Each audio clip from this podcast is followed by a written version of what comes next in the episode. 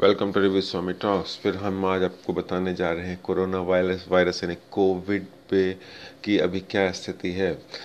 भारत में कोविड से संक्रमित लोगों की संख्या 40 हो चुकी है, जिसमें से पाँच नए केसेस आए हैं केरला से। इसमें बताया जा रहा है कि जिन, जो ये पाँच लोग संक्रमित हैं, वो सिर्फ़ वो तीन लोग जो बाहर से ट्रेवल करके आए थे, लेकिन एयरपोर्ट पर उन्होंने अपनी स्क्रीनिंग नहीं करवाई और आने के बाद अपने दो रिलेटिव्स को भी इन्फेक्टेड यानी संक्रमित कर दिया। इस वजह से संख्या पाँच पे पहुँच चुकी है और वहाँ और उनका इलाज किया जा रहा है।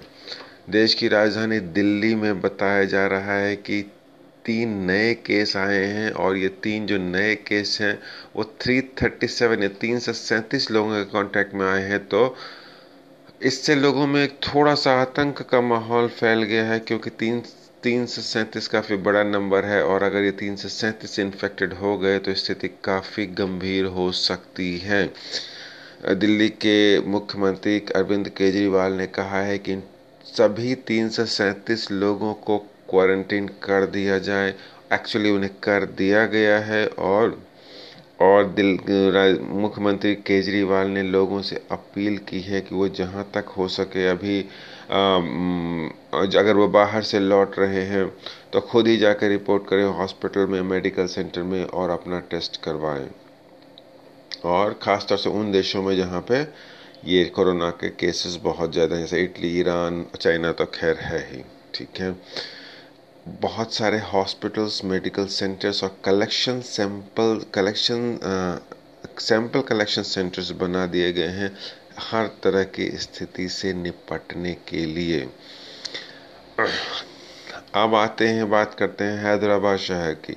हैदराबाद में दो नए केस जो आए थे, उनके नेगेटिव होने की खबर है, लेकिन अभी भी स्थिति कोई बहुत अच्छी नहीं है। लोगों में अभी भी थोड़ा सा डर है।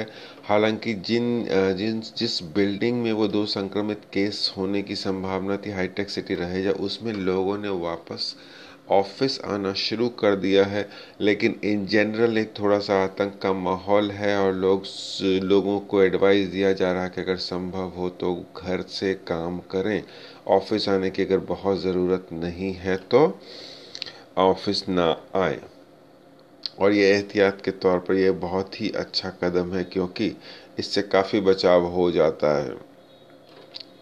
बड़ी बड़ी आई बड़ी बड़ी आईटी कंपनियों ने अपने अपने एम्प्लॉयज़ को एडवाइस दिया है कि अननेसेसरी ट्रैवल यानी बिना ज़रूरत के यात्रा करने से बचें।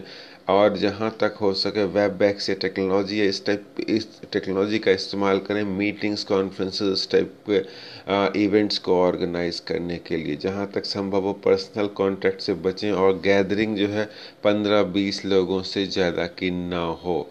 बहुत सारे इवेंट्स या तो कैंसिल कर दिए गए, नहीं तो पोस्टपोन कर दिए हैं, कर दिए गए हैं।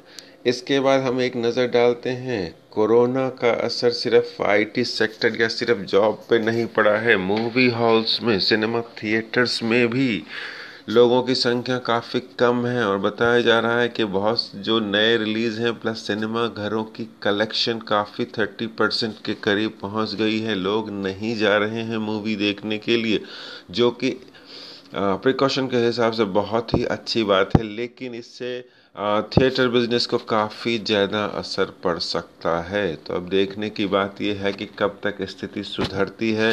गवर्नमेंट का कहना है कि देश में गर्मी इतनी ज़्यादा होती है, या तेलंगाना या दिल्ली, मान लीजिए, कुछ दिनों के बाद जब गर्मी बढ़ेगी तो कोरोना वायरस अपने आप ख़त्म हो जाएगा। इसलिए हम अपने आप को खतरे से बाहर मान सकते हैं, लेकिन इसका मतलब ये नहीं कि हम प्रिकॉशन लेना बंद कर दें। जहाँ तक हो सके जो मैंने अपने पिछले पॉडकास्ट ने बताया तो सारे प्रिकॉशन आप लीजिए। कोशिश करें कि prevention is always better than cure तो इस स्थिति को प्रिवेंट करें। हमेशा हाथ धोते रहें ऐसे सरफेसेस को जिसको पब्लिक मतलब बहुत लोग टच करते हैं, उस सरफेस को टच करने के बाद हाथ ज़रूर धोएँ। आँख, नाक, कान, इनको छूने से बचें। बाहर का खाना ना खाएँ, ज़रूरत ना पड़े तो ऑफ़िस ना जाए। वर्क फ्रॉम होम का ऑप्शन करें, ज़रूरत ना पड़े तो ट्रैवलिंग ना करें। कहने का मतलब ये है कि जहाँ तक हो सके घर पे ही रहें, सुरक्षित रहें और कोरोना से निपटने में गवर्नमेंट की, पब्लिक की मदद करें।